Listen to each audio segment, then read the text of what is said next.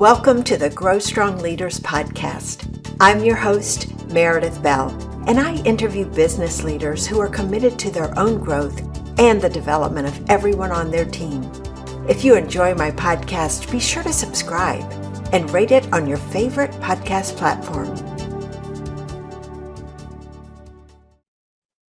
Thank you for joining me on another episode of the Grow Strong Leaders podcast.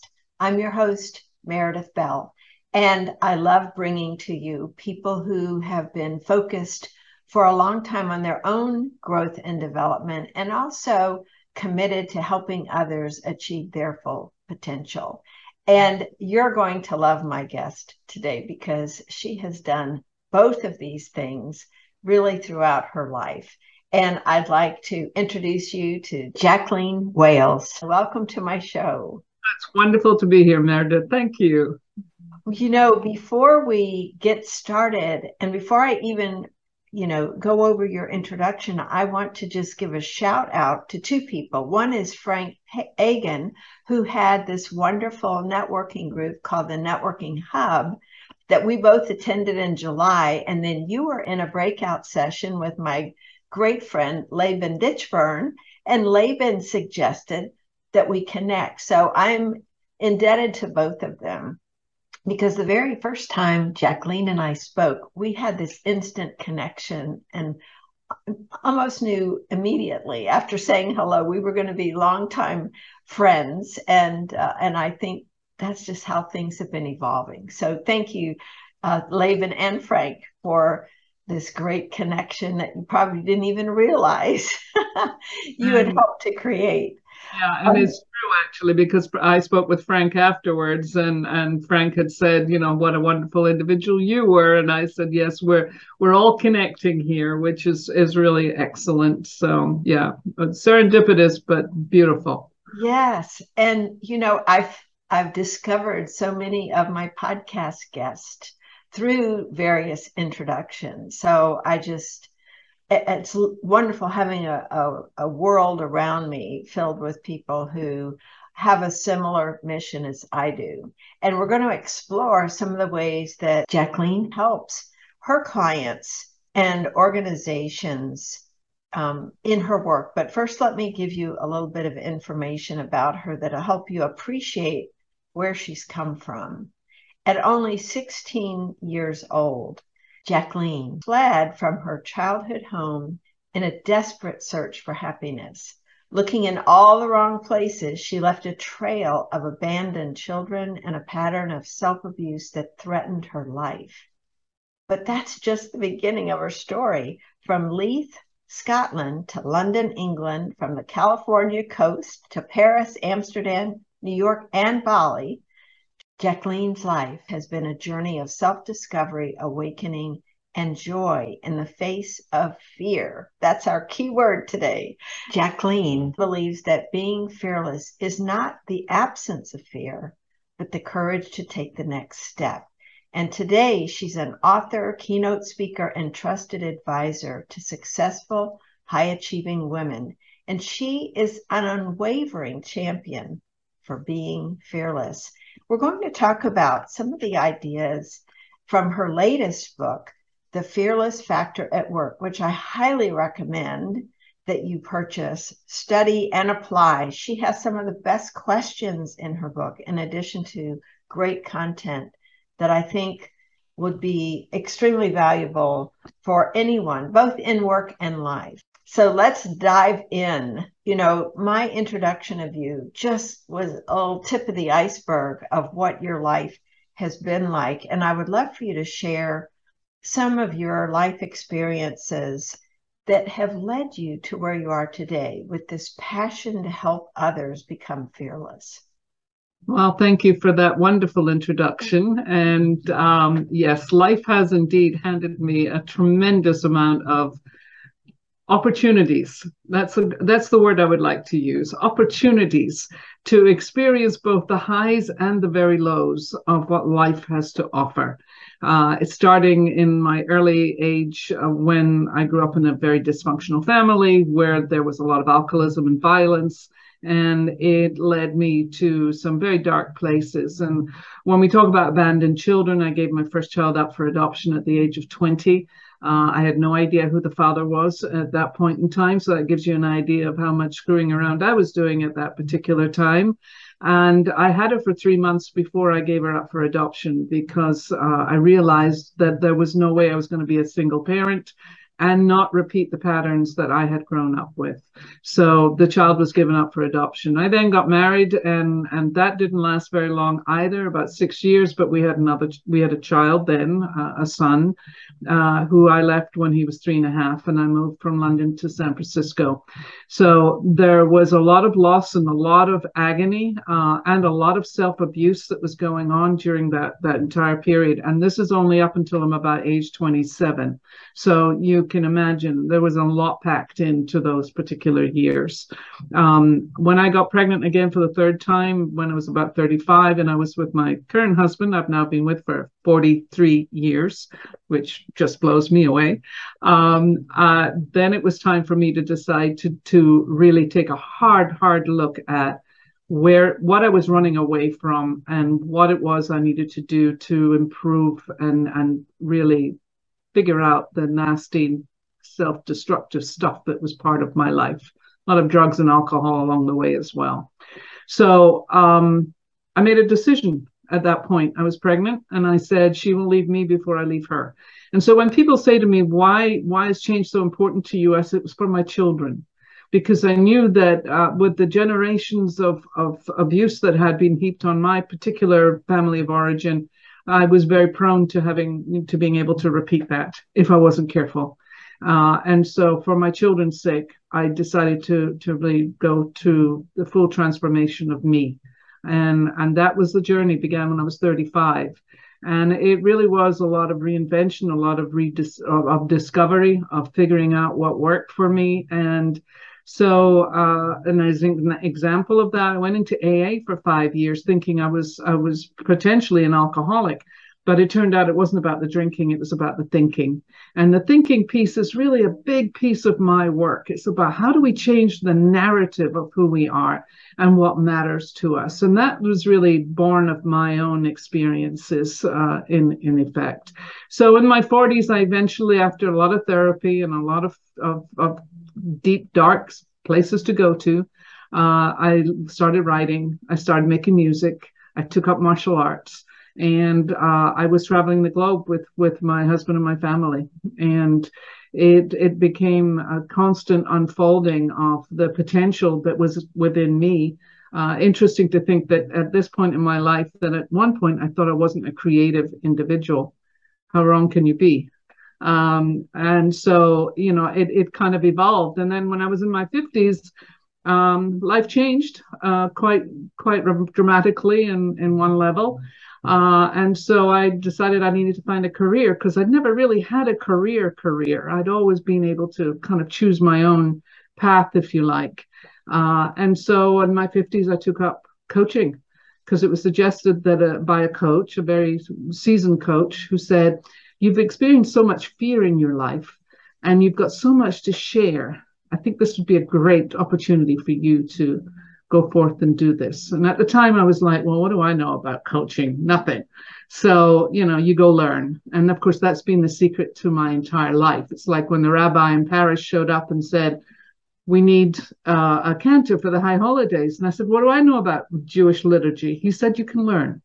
So I ended up becoming a cantor for five years for synagogues in Paris and Amsterdam just because I could sing. I had been professionally trained. So, you know, there was that. So, anyways, it's just been a, a continual journey of learning throughout my lifetime. And of course, when I came to the coaching part, I discovered that I was coming home. This was exactly what I was meant to be doing because I've been giving advice all my life uh, except nobody paid me for it, of course. But that became the the driver. So the last 17 years, that's what I've devoted my life to. And because of my life experiences, there's very little that comes my way that I don't recognize. And there's very little that I teach and talk about that I haven't personally experienced, which makes my connection to my clients that much more relatable, that much more uh, there's more trust involved there because they know I'm not just talking theoretically. I've been there, done that. Uh, and so I, I'm passionate about helping women specifically rise up. I am. I really do feel that for years I had a very quiet voice. I, I allowed other people to make decisions for me. I wasn't able to speak up properly for myself. And now, of course, at this point in my life, I'm like, here I am. This is what I do. I don't really care if you like it or not. It is who I am. But that's that's a maturity piece right there. But I want to see more women take ownership and authority of their their career and their life because we need more women in powerful roles. Mm-hmm. frankly, um, and that's that's that's my driver at this point. Yeah, that's great. There's so much we can unpack here. I love um, your story and the fact that you are relatable because you've lived so much of what others might experience and they understand that you're coming from that world of having lived it, not just studied about it. Before we go deep into this whole idea of being fearless, I'd like you to talk a little bit about how do you define fear and in particular fear in the workplace. What does that look like? So, when we think about fear, first and foremost, it's an emotion. It's an emotional response to something, just like sadness or anger or even joy for that matter. Um, I think about fear in terms of it's primarily imagination based. We make up stories. It is the stories we tell ourselves. That is what fear is generated by. So for instance, if you start thinking about, you know, I'm I'm not good enough, which is fundamental to a lot of people who struggle with fear. I'm not good enough. Well, what are you going to do around that? Well, you're going to look for the evidence that you're really not good enough. So maybe you self-sabotage. Maybe you you are not stepping up and taking full ownership and authority in the world because you don't feel like you're capable. And in the workplace particularly, we see this and again because I've worked with highly accomplished women over the years, we see this again and again that there's a lack of speaking up. Number 1 um, you know they have an opinion or they have an opinion and it's put on the table and then it's it's glossed over by usually their male counterparts. And instead of stepping back into it again they they subdue and come back pull away from it. There's a lack of decision making in the workplace you know well maybe that won't be approved of or maybe that won't work you know that that kind of gets into thinking as well. As opposed to you know from the male point of view well, let's just throw it out there and see what happens. You know, women have a, a tendency to want to have all the details because they know that they're being judged in in a in a double standard and that that becomes a very difficult piece for them as well. Um, they're overlooked for promotion because they don't have enough of a presence. And we have this uh, com- conversation about executive presence which i think frankly is bs um, i think it has a lot to do with again how assertive can a woman comfortably be? Confidence is a huge issue in this this conversation, um, and assertion is often seen as aggressive when it comes to women pushing their point across. So we are called bitches, which is you know pretty common. And of course, my acronym for that is being in total charge of herself.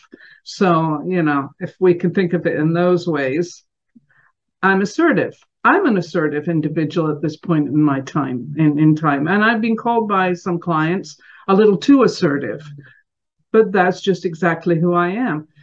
It's not expected from a woman to be able to be forward in her approach to things. And so in the workplace, my my job is to help women really claim that confidence to be able to say, I I deserve to be here, mm-hmm. which is piece of that. So the fear piece for me is is the stories we tell ourselves and the ways in which we respond to that internal discomfort. And I like to say that fear matters to your success because it's a driver for growth. When it shows up in your life, whoa, okay, what do I need to pay attention to here? What am I avoiding?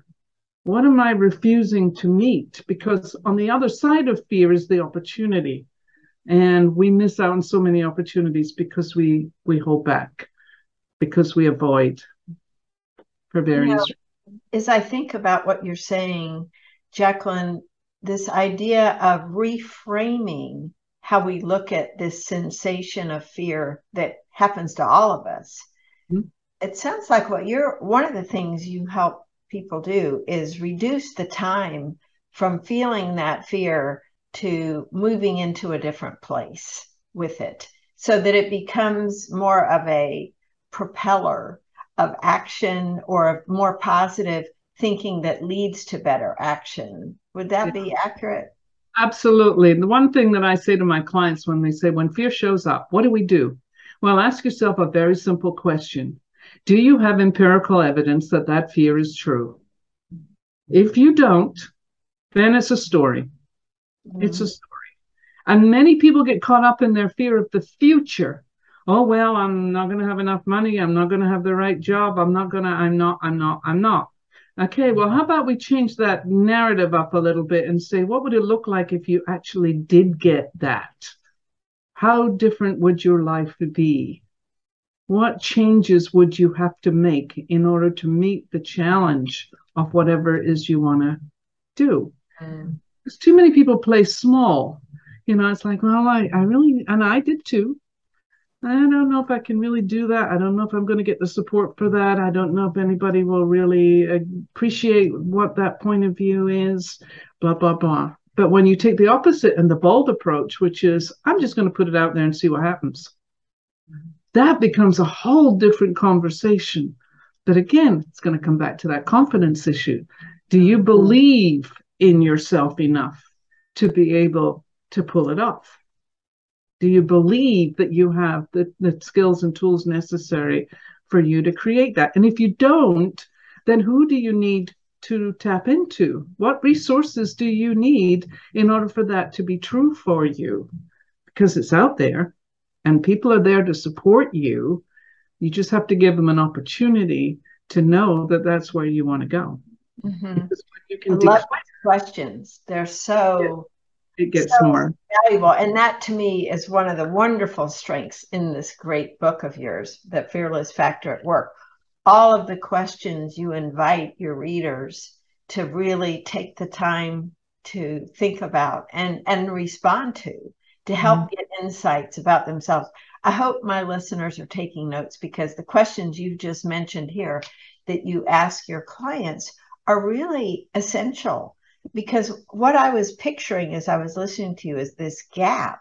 You know, we've got this playing small over here. We've got this confidence, assertive, you know, courageous person over here. And there's a gap that needs to be bridged in order to even see yourself, myself, as capable of not playing small. So, what I guess I'm curious, what do you hear from your clients who tend to play small and you're inviting them to step into their unique greatness uh, and yet they're hesitant? What are some ways that you help them move further along the path so they do become more fearless and more courageous? I think the number one thing is you have to build your allyship you have to know that there are people around you who truly support you, who believe in you, and are willing to to go to bat for you. Now, I've had clients, for instance, I had one female client, PhD, very accomplished woman, but she had a boss who was absolutely determined, and a female boss, by the way, who was determined to keep her in her place. And my conversation with her was in order for her to get beyond that, she had to look above her boss to see who have I do I who do I have great relationships with? And how can I have conversations with that individual who has greater influence so that I can find ways to to maneuver past her to be able to do now. This woman was an organizational psychologist who worked in the nuclear industry. This was full of regulations and, and amazing structures of, of you know, one way bureaucracy. bureaucracy exactly so um, this was a big deal for her but she took it on and she started to think about who does she go to conferences with? Who does she talk with regularly? Who is above the pay grade of the woman who is her boss? And how can she build the relationships so that opportunities when they arise she's going to be thought of as the person to go to? So that's one way of addressing that. The other piece is when you're in a meeting and someone shuts you down you're feeling very uncomfortable about that but you've got to be bold enough to be able to say excuse me i put that idea forward about five minutes ago and kind of glossed over it, but I'd like to go back to that again. And I acknowledge, and you do this too in your book, The Communications Issue, acknowledge the person who has basically stolen your idea. Say, yeah, you definitely got it, but let me add to that. So you're asserting yourself into the conversation in a way that makes a difference. Another example recently, a corporate client, she was being excluded from meetings because she they felt that uh, that her particular input was not necessary for these meetings, whereas she saw it as being very important. Well, after having gone through my, my transformational strategies program, she realized that she needed to insert herself into that conversation. So the next time she was told she wasn't needed, she said, uh, Excuse me, but I am, and I will be there. End of story. There was no discussion on why. She just said, I will be there, and left it at that. And she said, I've never done that before, but I, because I understood my limiting beliefs around this, because that's what it's all about at the end of the day, is that that gap is limiting beliefs. What are we holding on to that are not actually true? Mm-hmm. And how do you hold them up to the light? Which, of course, as you said, my book program is deeply self reflective. So I really want people to think about what that really is for you. So these are some examples of how I've worked with women specifically in the past to help them bring more of themselves into the workplace. Mm-hmm. Uh, I think, again, I've seen too many examples of holding back. And we lose. We lose the opportunities, we lose money, we lose our respect in a lot of way. Mm-hmm. Self respect. Yes. You know, I think it would be really instructive to spend a few minutes just having you talk about what are some of the messages we get growing up and also into our adult years that cause us to conclude that we have these beliefs that are true, that are simply from our imagination. I love the fact that you said earlier that fear comes from our imagination. I can't remember who said it. Uh, fear is a misuse of our imagination. Instead of thinking about what we want, we start worrying over what may happen, not realizing we could replace those worrisome thoughts with positive ones that right. would serve us so much better. So yeah. I, I think it would be really useful. Share with us what are some of the messages we hear and then what are some of those beliefs that we conclude and have and hold on to to our detriment that yeah. Um, I think it depends on the generation we're talking about. Mm, I mean, you, you, mm. and I, uh, our generation was that you know women had a place in the kitchen basically, and uh, depending on on how you grew up. I mean, I I certainly didn't grow up with any you can be whatever you want to be messages that that was never part of my background uh, there was there was a sense that that females have a subordinate role to play we are the homemakers. We are the mothers. We are the, the child people. Um, you know there was a whole bunch of, of that stereotypical stuff that that we had to break free of. Now certainly in my generation we did have betty friedan and and the whole women's movement that that erupted around the 60s and into the 70s not that we've made that much progress frankly but um, there there's definitely there was an, a, an attempt to be far more uh, evident and and what shall I say? I want to go back to the word assertive in our our worlds. Now, if I talk to millennials, um, I've got millennial children, and uh, they are women, and they are very clear about you know, what they're willing to put up with and what they're not willing to put up with. And the messages that I say are most harmful. We struggle with negative thinking. Negative thinking can be a default for many people. I can't, I'm stupid, I'm not capable, I'm blah, blah, blah. And I like to say, ask yourself who's talking when that voice shows up in your head. Because mm-hmm. I guarantee you it wasn't you who put it there in the first place you know, I go back to my own history. My father told me for years I would never amount to anything. Well, guess what? For a long time, I actually proved that to be correct on a certain level.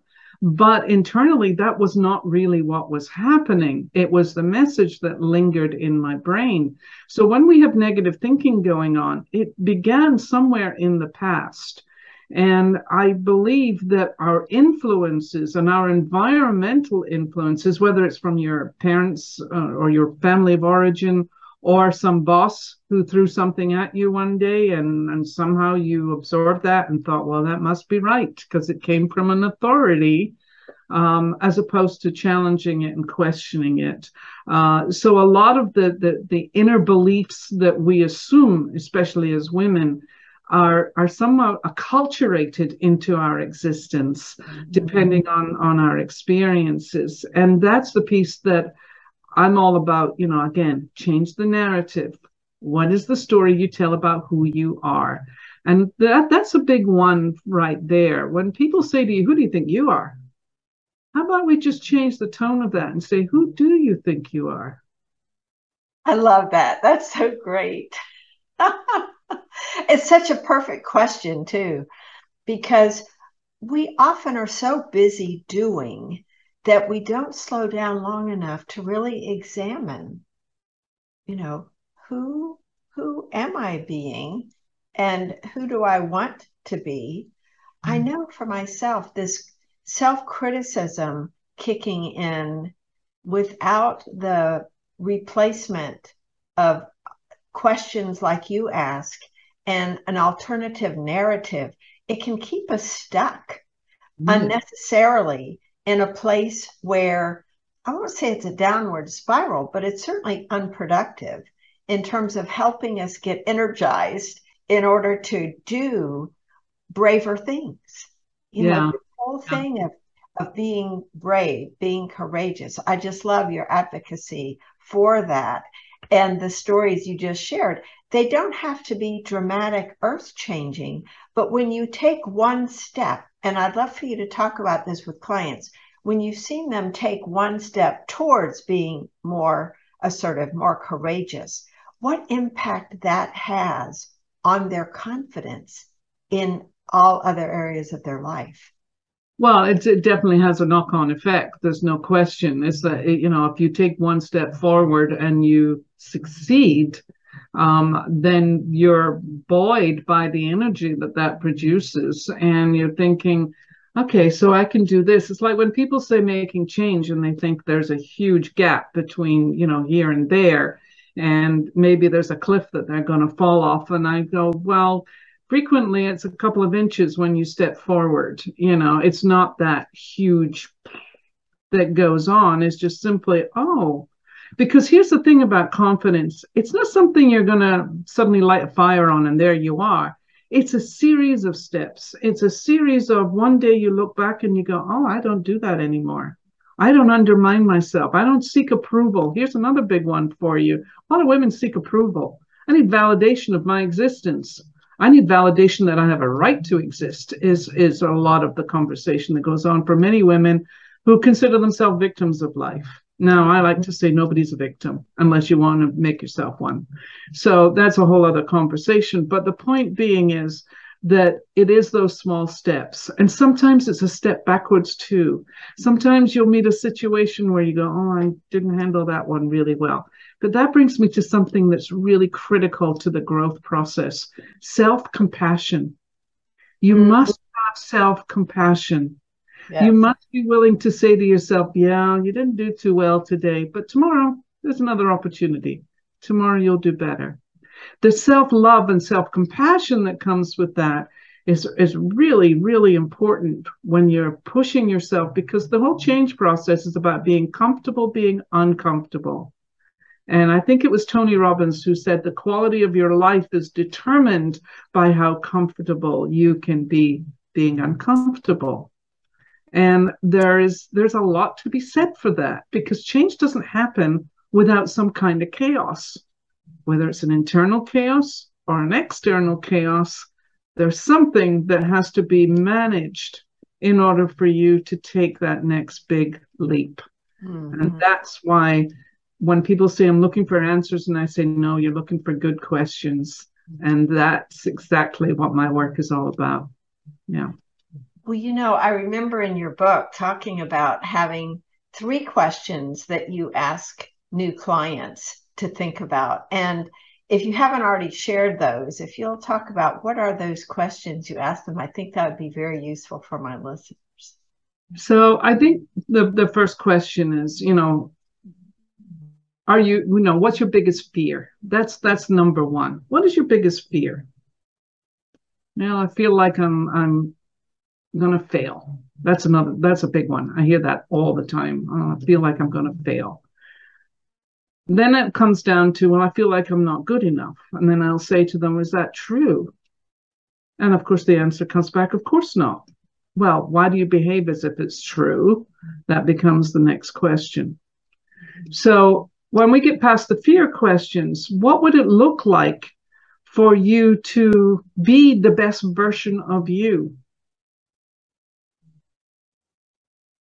Frequently, I don't know. I don't know because I've never put any time into thinking about what that looks like. Okay, but if you could, what would that be for you? Who do you want to be in the world? Not what do you want to do, because that's that's a whole other thing.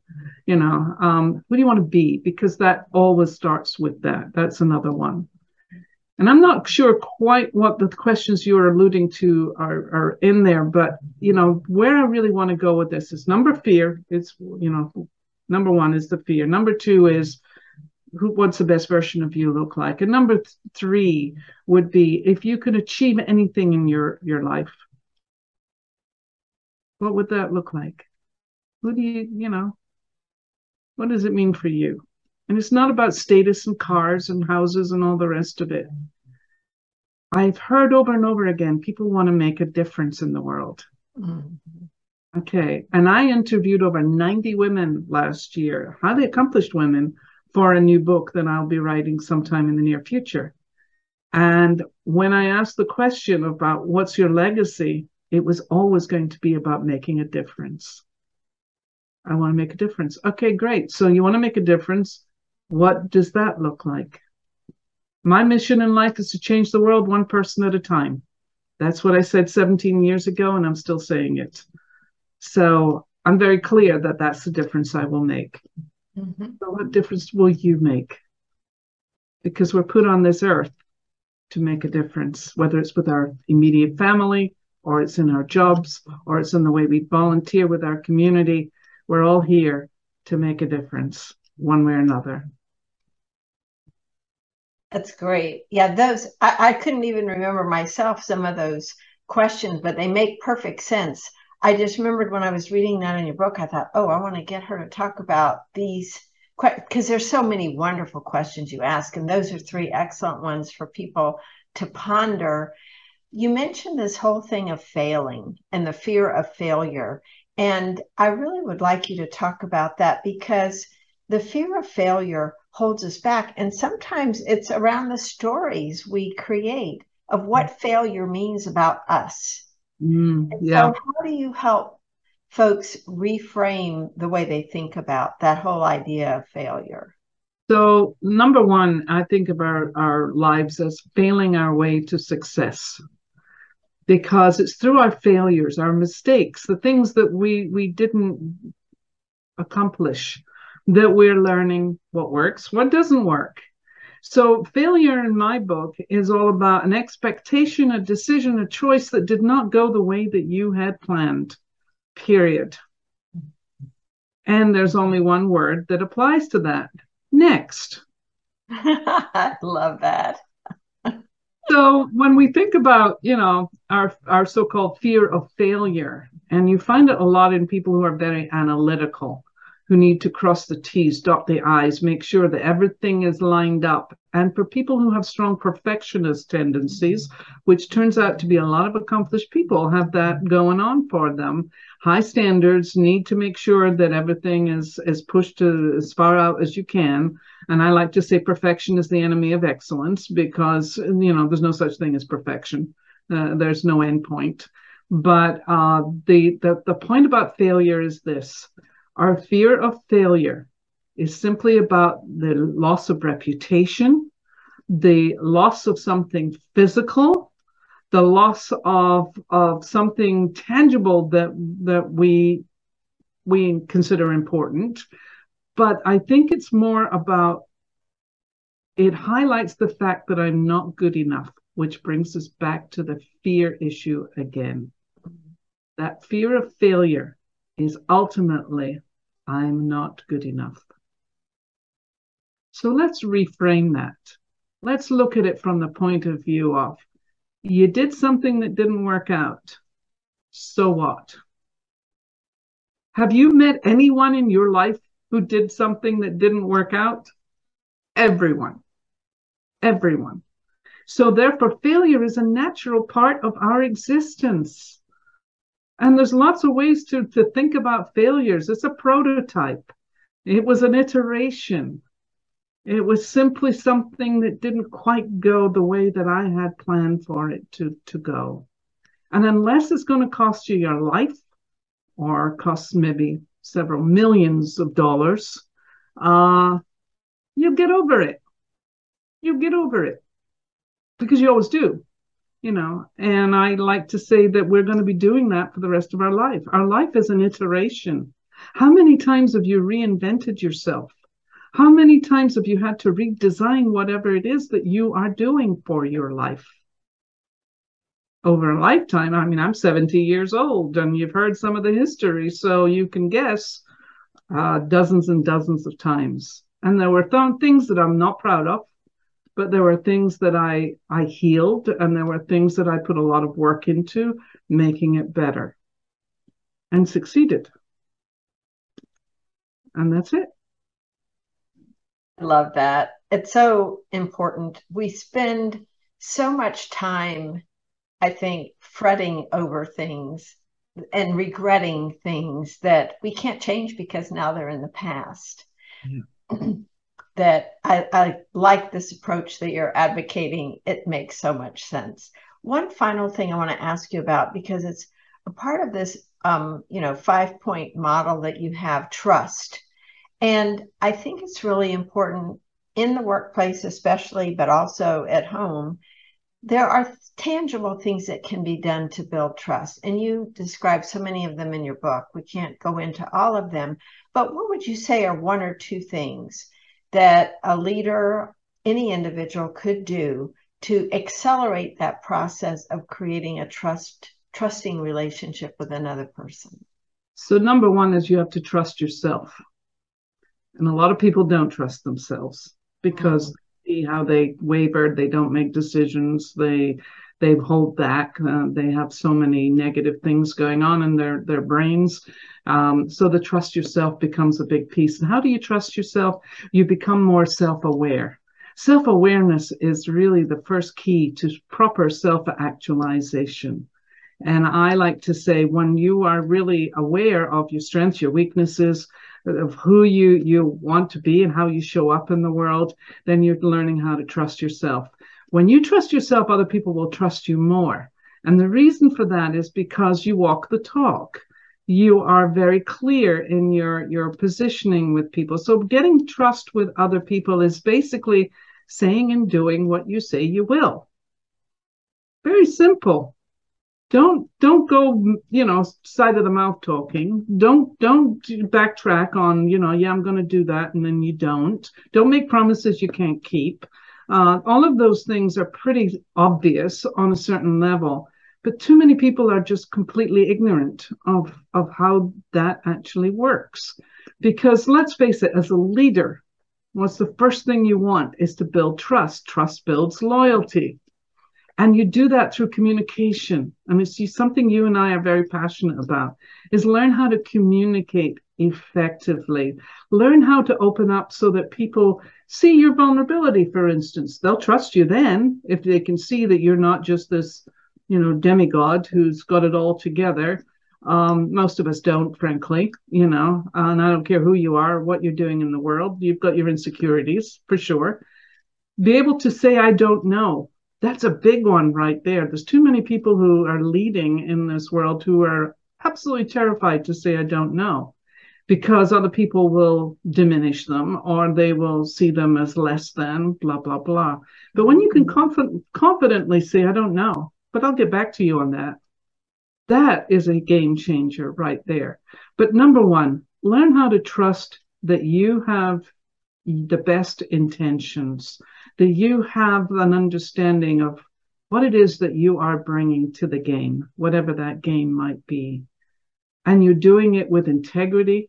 You're doing it with an ability to respect other people and care for other people. Because when you do all of that, and when you are living in encouragement and gratitude for other people, which is something you talk about in your book, um, then I think we are, are in the game of building trust and being able to create relationships that matter and that's what it comes down to. Because when you think about it, the people in your life that have created the biggest impact are people that you trusted and people who showed up authentically to be there for you when you needed it. Mm-hmm. Excellent point. So true. I just had a few people just jump right into my head based on what you were just describing there. We could keep talking um, because you have so much just such a wealth of experience and wisdom. Um, and I want to give people a chance to learn more about you and get a copy of your wonderful book, The Fear Factor at Work. So share how they can connect with you and also your, get a copy of your book and learn more about the services you offer and the, the new program that you just mentioned earlier too. Thank you. Um, so the book's available on Amazon, as as all books are. So I'd be very happy for you to go there and check it out. Um, my website is jacquelinewales.com. And uh, there's a, a wealth of, of, different materials on that website that you might find interesting. Uh, a lot of people have said there's too much, but there's never too much as far as I'm concerned. Um, and my latest program is called Transformational Strategies for Success. It's a self directed personal development program that is deeply self reflective and really takes people into the, the whole aspect of who are you, where do you want to go, and the gap is all the limiting beliefs that you have and how do we overcome and demolish a lot of the thinking that goes around those limiting beliefs so the program is highly immersive and and as i said deeply self-reflective and i'm very proud of, of what was created uh, in that program and you can find it at transformyourfear.com transform oh great title, transformyourfear.com. We'll be sure and put that on the show notes page too. That's great. Thank you so much for being with me today. I love what you shared. I love who you are and the commitment and passion you have now to help others you know, hopefully accelerate their progress through some of the things that took both of us decades to experience and learn and grow from. Uh, you are such a delight, and I am I'm so happy to know you, and so happy to have had you share Er, all the things you did with my audience today. It was really valuable. Oh, thank you, Meredith. That's really, my pleasure, and and and joy. Thank you. Thanks for tuning in to my podcast. Now head over to growstrongleaders.com and check out our two books, Connect with Your Team and Peer Coaching Made Simple. While you're there, download the free facilitator guide to find out how to implement our unique peer coaching system. Until next time, I'm Meredith Bell.